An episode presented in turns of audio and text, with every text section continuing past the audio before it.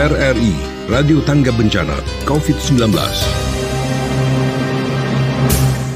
Untuk pendapat mengenai program ini, saya mengapresiasi yang luar biasa lah dengan RRI, ini luar biasa sekali. Karena memang untuk memberikan edukasi ke masyarakat tidak hanya dibutuhkan face to face di lapangan, tapi juga dengan RRI ini yang bisa menjangkau di semua posisi masyarakat di di mana pun berada. Tentu harapan kita masyarakat mulai bisa menyadari, bisa ambil bagian dalam pencegahan COVID-19 ini.